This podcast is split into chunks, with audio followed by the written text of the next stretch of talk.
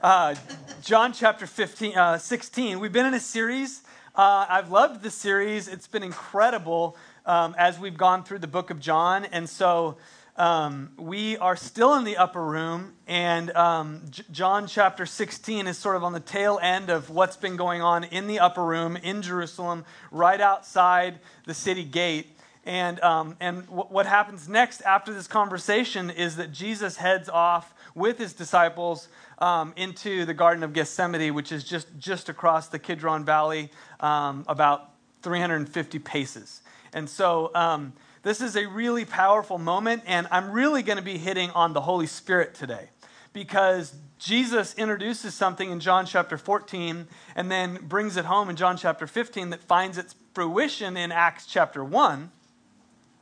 And the disciples had no idea what he was talking about, which is sort of a theme going on here. It was this like, we, we, look at it and we look at this chapter and we go, yeah, we can put all the pieces together. But they were in the middle of like, huh? What are you talking about? Just tell me when you're taking over, Jesus, because we want to sit on your right and left. You know, that was their mindset. Um, but Jesus was unpacking something that, that we are living in and through today. It's probably one of the greatest things that still impacts our lives outside of the cross and that is the Holy Spirit. And, and the famous verse in John chapter 16 is where Jesus says, It's to, my, it's to your advantage that I go away, because when I go, I send the helper. So I want to start in Acts. And like I said, I'm going to bounce around a little bit. This isn't going to be a deep dive theological study into the verse by verse of John chapter 16, but really more the heartbeat of what Jesus was getting to and looking at the full picture of the Holy Spirit. It's a very controversial topic. And we're just going to dive right in. Okay, Acts chapter 4. Uh, and I just want to read this because I want you to get the spirit of it. The title of my message today is We Need a Move. We need a move of God. We need a move. We need God to do something. And I don't mean that like he needs to fix the election. That's not what I'm talking about. He needs to fix us. He needs to fix our communities and our cities and our nation towards God. And, and we believe that that's the work, a work of the Holy Spirit. We need a move of God, something beyond what we can do. That's what we're asking for. That's what we're asking for in our own lives, in the lives of our friends and family, things that we're powerless to do. We need God to do. On the streets of San Diego, in the neighborhoods of Escondido, like we need God to move and, and, and, and we're, we're, we're naive to think that, that, is, that the Holy Spirit and the work of the Holy Spirit is not right in the middle of that. So we're going to read in Acts chapter 4, verse 29 says this. Now, Lord, this is okay. Let me hit this preference really quick. This is the, the apostles and disciples, and they're like losing their mind because Jesus just left, and and people are getting saved, but the government's coming down hard on them. And this is a prayer Lord, look on their threats and grant to your servant with all boldness that we may speak your word. By stretching out your hands to heal, that signs and wonders may be done through the name of Jesus. And when they had prayed, the place where they were assembled together was shaken, and they were filled with the Holy Spirit and they spoke the word of God with boldness in verse 33. And with great power, the apostles gave witness to the resurrection of the Lord Jesus, and great grace was upon them all. We need a move. Father God, we just, uh, God, we come to you now and we ask, Holy Spirit, that you'd reveal yourself to us, that you would speak, that we would hear your words, Jesus. Speak life into us that places in our lives that maybe are, have, have become distorted or anxious, God, that you would bring your peace and your joy and your boldness. And ultimately, God, we ask that you would shake the very foundations of our lives and our community for your glory. And we thank you for it in Jesus' name. Amen. Amen. So, as I said, um, this is a controversial topic, and there's there's good reason for that because the enemy knows that, that without the power of the Holy Spirit, without his people, his believers walking in the power of the Holy Spirit, there's not a lot of hope for our world. And, um, and, and, and that's why Jesus spoke about it so much. He spoke about it probably more than you even know. And, and we're going to get into the controversy a little bit, but my goal today is to really bring clarity and then step into the ask because we have a big ask of the Lord. And we're going to get to that at the end. But I want to start in, in Acts chapter 1, verse 6, because Jesus reintroduces something that he talked about in John chapter 16. And so in John in Acts chapter 1, Jesus just rose from the dead. So we look at Acts and we think of, you know, the, the New Testament church, but we're not there yet. The Holy Spirit hasn't come yet, and Jesus hasn't left the planet yet. And obviously, those things happen, co- you know, coincide with one another. So, Acts chapter 1, Jesus is still here, and he's talking to his disciples. And they respond to him, and they say, Lord, will you at this time restore the kingdom of Israel? So, again, we're back in the conversation that we had in the upper room, which is Jesus, you came to Jerusalem to take over, right? Because we're your sidekicks, and Jesus, you know, plus life equals winning. And so we're going to hang on with you, and you're going to come in and take over. And he didn't, he died instead. The disciples went everywhere. And now he's back. So you have to see this through the lens of, of the disciples. They have no idea what's happening. They don't know the story we have. They don't, the, the, the good news hadn't been preached to them yet. It's happening to them. And so Jesus shows up and they go, Okay, Lord, we were wrong before. We thought you came into those beautiful, the gate beautiful to take over. You turned over the tables and then you died instead of took over. That took a different turn. We get it. But now you're back so are you now going to take over? Because if so, we want to sit on your right and left, right? It's like the uh, first time anybody ever called like spiritual shotgun. Shotgun, I want to sit in the front seat, right? It's like Jesus, you're driving, I'm in the front, you know. So, so Jesus responds again. We're in Acts chapter one, and Jesus is before his disciples, and they're having this conversation. And Jesus is like, "Yeah, I've been meaning to talk to you about that." The whole like taking over and restoring the kingdom thing. Because, yes, I want to restore the kingdom. And we're going to come back to that at the end because that's the big ask. God, we need to move. We need you to restore our kingdom. Like, we need you to come, your kingdom come here and now. It's still our ask today. And they were asking it then, but they were asking as if Jesus is going to do it. And, and, and he says in verse, uh, the very next verse, it's not for you to know the time or the season which the Father has put in his own authority, but you. It's probably like the biggest but you ever. It's normally but God, but this one's a but you. And they're like, what? But you shall receive power when the Holy Spirit comes upon you. So listen, like this is a really p- famous verse, but you have to realize where it started. And where it started was the disciples saying, Jesus, are you now going to fix everything? And he goes, Actually, it's different than that. You will receive power when the Holy Spirit comes upon you, and you will be my witness. So the disciples are like, wait, who? Like, I, I think you misunderstood the, the question. The question is, are you going to come over, come and take over? And now you're introducing the Holy Spirit again. Well, the last time you introduced the Holy Spirit was in John chapter 16. So now we're in John chapter 16. This is the last time the, the disciples heard this Holy Spirit thing. And, and in John chapter 16, he says, It's to your advantage that I go away. For if I do not go, away, the helper will not come. But if I depart, I will send him. So the last time you talked about the Holy Spirit, it was connected with you leaving. And you remember what happened, Jesus. Peter cut off an ear. We all scattered. He denied you. We went back to fishing. Like, this doesn't end well when you leave, Jesus. So don't give me this Holy Spirit stuff. You need to take over the kingdom.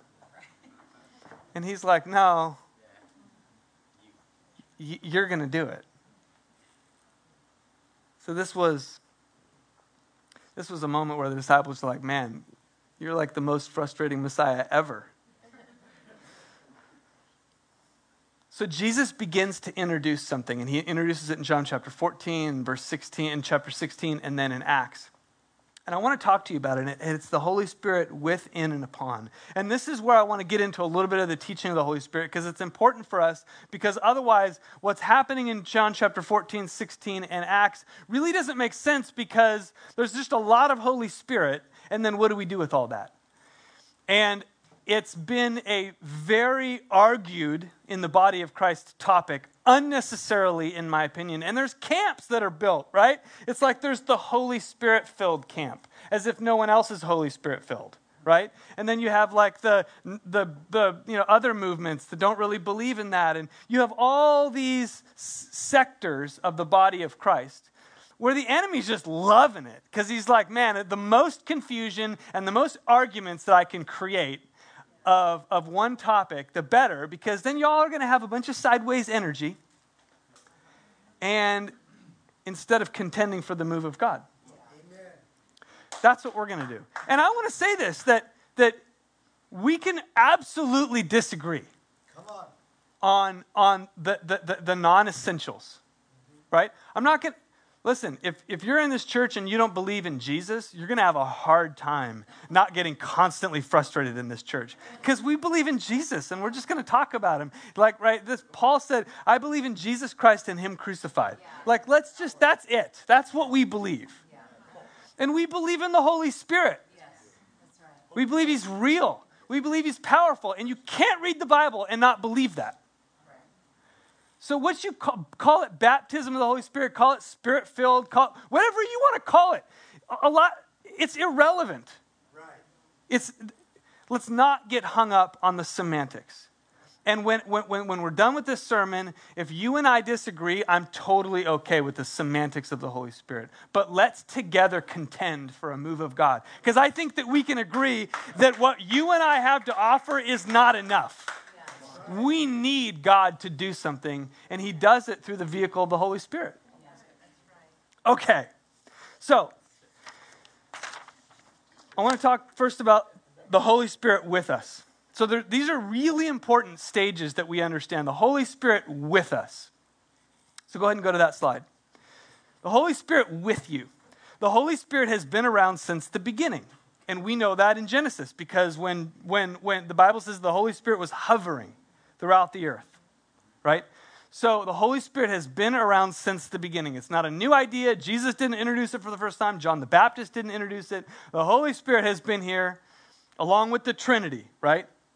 When God said, Let us make man, God the Father, Son, and Holy Spirit, let us make man in our image. The Holy Spirit's been around. And we see the Holy Spirit all throughout the, the Old Testament, right? The Holy Spirit would, would fall upon someone, but he wouldn't remain. He would fall upon someone for a, for, for a, for a time, and then he would, he would leave. And there's reasons for that because they weren't blood bought, right? Jesus hadn't died yet. So the Holy Spirit can't fall on someone and remain because they're sinful, and Jesus hadn't died yet. And so that's how the Holy Spirit worked. He was working, and you see powerful, mighty things happen, but it was a different relationship. The Holy Spirit was with them. And we see that in John chapter 14. Because Jesus refers to the Holy Spirit with you, but now he introduces a new relationship. And he says, I will ask the Father, and he will give you another helper to be with you forever, not leave, not come for a moment, even the Spirit of truth. You know him. Like, you know him. He's, he's been around forever, and you know all the stories right? Like you have Samson and David and these powerful people, and the Holy Spirit would come. For he dwells with you, but he will be in you. He's speaking of something to come. So the Holy Spirit's been here, but he, Jesus is saying, just wait, because I'm about to do something that will change your relationship with the Holy Spirit. He dwells with you, but he will be in you. Okay, the next one is the Holy Spirit in us. So, with us, in us, upon us. He has been with us. The Holy Spirit in us. Okay, so I have a couple of questions. Who receives the Holy Spirit? If, if, if Jesus is saying, listen, the Holy Spirit's with everyone because he's on the earth, but he will be in you. So, how do we get the Holy Spirit in us? This is an important question because there are whole movements out there that call themselves like spirit filled, and it makes everyone else think that they don't have the Holy Spirit. I don't know if you've ever been in a movement where you're like, man, there's like one camp that has the Holy Spirit, and there's another camp that doesn't have the Holy Spirit, and it seems like they're arguing about who has the Holy Spirit. Are you following me? This is a huge contention in the body of Christ. So who has him? You're not you are not in the flesh but in the spirit if in fact the spirit of God dwells in you. Anyone who does not have the spirit of Christ does not belong to him. This is why it's so important that um, you know, I don't know if you've ever t- told you, you know, taught your kids to not be unequally yoked. Right? Like, my desire is that my son and daughter marry a believer. And the reason for that is because before you receive the Holy Spirit, there's a whole part of you that's spiritually dead. So you don't even understand the concepts of the Bible because the Spirit of God in you is, is, has not been reborn or alive, right? And so when you, this is salvation, when you accept Jesus, the Holy Spirit comes and t- takes residence inside of you. So Jesus is saying, You know him because he's been with you. But listen, when I go to the cross and I die, it's going to open up a whole new relationship with the Holy Spirit. Now he can come and dwell in you because you're redeemed. So if you ever worry that, like, oh, maybe my sin's too bad and oh, I don't know about that, you have the Holy Spirit inside of you. Which means you are spiritually alive and you were dead before. You have been raised to life. You have the Holy Spirit. You don't have to go to a Pentecostal church. You don't have to come to the altar and have somebody lay their hands on you to get the Holy Spirit. You have Him inside of you and He is leading you, and He's guiding you, and He's producing the fruit of the Spirit in you. Don't get me worked up. Okay. So, so the next question is when did the disciples become born again? And this is important because of what happens in, in Acts. John chapter 20. Jesus is talking. He's already raised from the dead. Right? So, John chapter 14, Jesus says, You know the Holy Spirit because he's been with you. He's going to be in you. Just wait. Wait for John chapter 20. Because in John chapter 20, I've already died and come back. And now you can have the Holy Spirit inside of you. And he says, Peace be with you as the Father sent me, even so I'm sending you. And when he had said this, he breathed on them, Ruah, the Holy Spirit and said, Receive the Holy Spirit. He literally breathed the Holy Spirit into them, and they became spiritually alive, born again.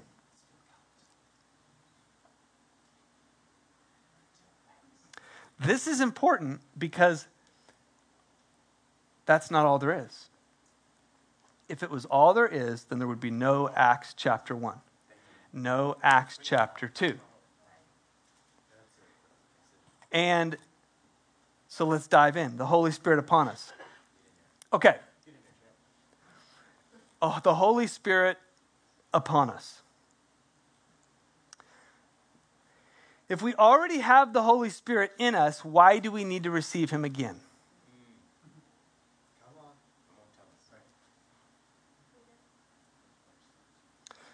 You have the Holy Spirit.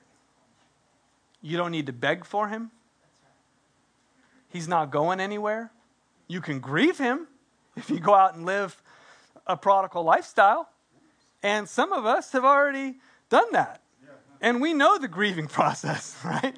Before I was saved, I could do whatever I wanted, and there really wasn't a lot of regret. After I got saved, man, there's that thing in you. It's like, oh, this is now not fun anymore because I have the Holy Spirit going, no, you're better than that. That's not who you are. Come on, right? So you have the Holy Spirit, each of you. And this is the point where, where we as believers, we create this divide because the language in here suggests there's a, there's a have and a have not camp. And I'm just exploding that because it's not true. You have the Holy Spirit. Okay. Luke chapter 3, verse 21 and 22 is Jesus and his encounter with the Holy Spirit. It's the only one that we see. Him personally encountering the Holy Spirit. When all the people were being baptized, Jesus was baptized too in water. And as he was praying, heaven was opened and the Holy Spirit descended upon him in bodily form like a dove. And another translation says, and remained on him. Did Jesus need to get saved? No. Did Jesus have the Holy Spirit in him? Yeah, he's kind of part of the Trinity. But the power of the Holy Spirit came upon him in a special way. Why? Because he was 33 and it was time to do ministry. So he literally went from there into the wilderness, conquered the devil, right? And then he began his ministry of signs and wonders because he had received the Holy Spirit upon him, a double portion of anointing. So, back to Acts chapter 1 because, as I said, it's important for us to understand that the disciples had received the Holy Spirit like you and I have. And yet, we're back in Acts chapter 1, and Jesus is saying, I want you to go back to the upper room. Remember, we had the conversation in Acts chapter 16? Remember, we were talking about me leaving and the Holy Spirit? And they're like, Yeah, that was a horrible moment. Okay, so we're back there. I want you to go back to the upper room, and I want you to wait again. I know, because I'm leaving again.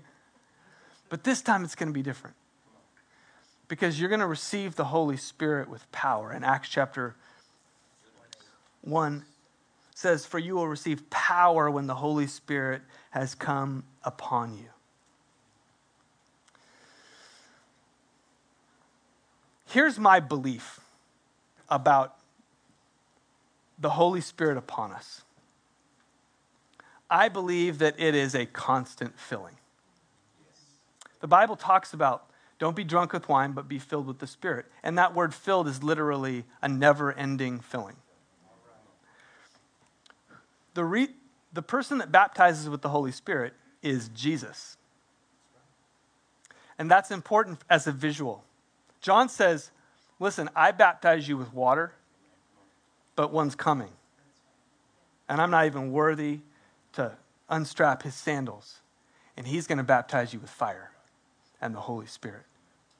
Jesus baptizes us with fire. And I want you to remember when Samuel, the prophet, came to David. Remember, it came to, uh, to anoint the next king of Israel, and David's out, right, in the flock, and everyone forgot him, and like, it could never be David. And, and, and they line all the brothers up, and it's not him, it's not him, it's not him. And then he's like, hey, do you have anybody else? And he goes, yeah, this like silly little boy in the, in the wilderness. Yeah, go grab him.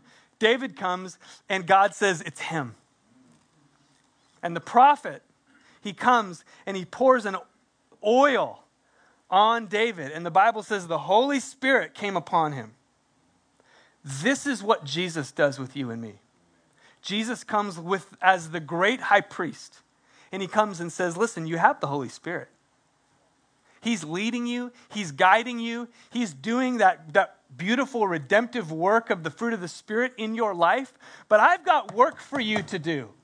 And so you need a double portion. You need more. Your cup needs to be filled up every single day. And so let me come to you in the morning, this morning, and tomorrow morning, and the next morning. And let me, like this, like the prophet Samuel came to David, and let me pour more of the Holy Spirit to empower you to do the things that you could never do on your own. This is the Holy Spirit upon us. And Jesus was modeling it for us. He was saying, listen, I don't need to get saved. I don't need the Holy Spirit in me. But man, I want all that God has for me. And so the Holy Spirit was poured out on him like he can be with us. And I want to, I want to, um, to close, I want to revisit where we started in Acts because here's, the, here's the, the apostles, and they have already received the Holy Spirit. In fact, tongues of fire showed up. What is that? It's crazy. The Holy Spirit came and they all got filled with the Spirit in Acts chapter 2. So here they are in Acts chapter 4, and they're saying, Oh God, we need a move of God. We need you to do something in our life. We need you, your signs and wonders again. We need healings. We believe for that. That's not over. That wasn't just for a time. We, we need that in our life. We need you to raise up more people like Alex out of the deathbed. We need you to move. If you have a mountain in your life, God, I need you to move it. So, Acts chapter 4, here they are, and they're like, Holy smokes, we need you to move again. And they prayed, and the place shook. And you know what happened? Mm-hmm. They got filled with the Spirit again. Wait a minute. They already had the Holy Spirit. Well, listen, they already had the Holy Spirit way before the upper room because Jesus himself breathed on them and said, Receive the Holy Spirit. But they needed a filling in Acts chapter 2, and they needed another filling in Acts chapter 4. And I promise you, they probably had a filling every single day as they got up, put their two feet on the floor, and they said, Jesus, we need a move of God. And for whatever reason, you've chosen to use me. Because I already tried to shuffle it off on you, Jesus. Jesus, I need you to come restore the kingdom. And he goes, Yeah. you actually are going to receive power when the Holy Spirit comes upon you. Tomorrow, you will receive power when the Holy Spirit comes upon you. And here's what I love about the disciples asking who will restore the kingdom? That word restore means to restore back to full freedom that which existed before a fall. To reconcile back to its original condition and intent. And I just thought to myself, man, that sounds familiar. Second Corinthians chapter 5 verse 18 says this, and all this is from God, who through Christ reconciled us to himself. And then who knew? He gave us the ministry. He gave us the ministry of reconciliation. Are you going to restore the kingdom? No, I'm not going to do it. Jesus is like, I'm not doing it. I'm doing it through you by the power of the Holy Spirit. I need you to restore the kingdom. I need you to reconcile people back to God. I need you to get out in the neighborhoods and in your workplaces. I need you to do that. And in order to do that tomorrow morning, you better wake up and you say, Jesus, Come and fill me afresh and anew today. Like the prophets of old came and they poured oil on, on the, uh, when they anointed someone and they moved in power. This is my desire today. And so, listen, whatever camp we fall on, call it baptism, call it spirit filled, you can just call it believers in the way the way of Jesus. And we believe that Jesus comes and he gives us everything we need. And so you're not stuck. That's why I so believe in preaching sermons that, that land in you are not stuck. You are not powerless. You are not a victim because you have the Holy Spirit. And you don't just have yesterday's Holy Spirit, you have a fresh outpouring tomorrow and the next day. Be filled and be filled over and over again. And so we don't need to say, God, restore the kingdom because He said, I'm restoring the kingdom through you. I'm reconciling people back to God through you. You are ready. God, we need to move. We need to move. We need to move. I'm going to end this morning by um, giving us an opportunity for a fresh outpouring of the Holy Spirit. And I'm going to show you through this simple exercise how easy it is. And I'm going to believe that we all, with simple childlike hearts that come before Jesus, our Savior, our shepherd, the one who said over and over again, What we're about to do is the reason why he said, It's to your advantage I go away. Because now I can sit at the right hand of the Father, and anytime you ask, I can just pour more onto you of all that you need. How simple it is to ask, God, come fill me. Are you empty? Come fill me. Are you in need? Come fill me. You need peace? Come fill me. You anxious? Come fill me. you feel like you're not enough, come and fill me. Because I guarantee you, those disciples, they felt so inadequate to do anything that Jesus was talking about. But they just simply said, All right, God, we'll go up into that silly upper room, kind of like 215 Hickory Street, and we'll wait for the Holy Spirit to come and fill in the gaps that we have. So I'm going to invite you to turn off the lights and we're going to worship to this song. And I want to invite you, you can stay seated the whole time, you can stand, you can go walk around, whatever you want to do. I'm just asking us to come before Jesus and say, Come fill me once again with the Holy Spirit as we worship to this song.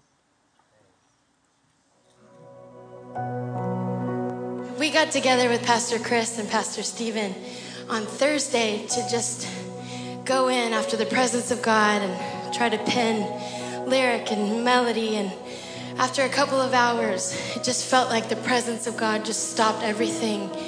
And we wrote a song called The Blessing. And it's straight from Scripture. And it's the heart of the Father over us as His kids. And we're going to sing it this morning if that's okay. And this is a blessing over you and your family and your children. So just receive this this morning. Just put your hands out in front of you. Turn your heart to a place of just receiving the blessing of heaven from God Himself over you this morning.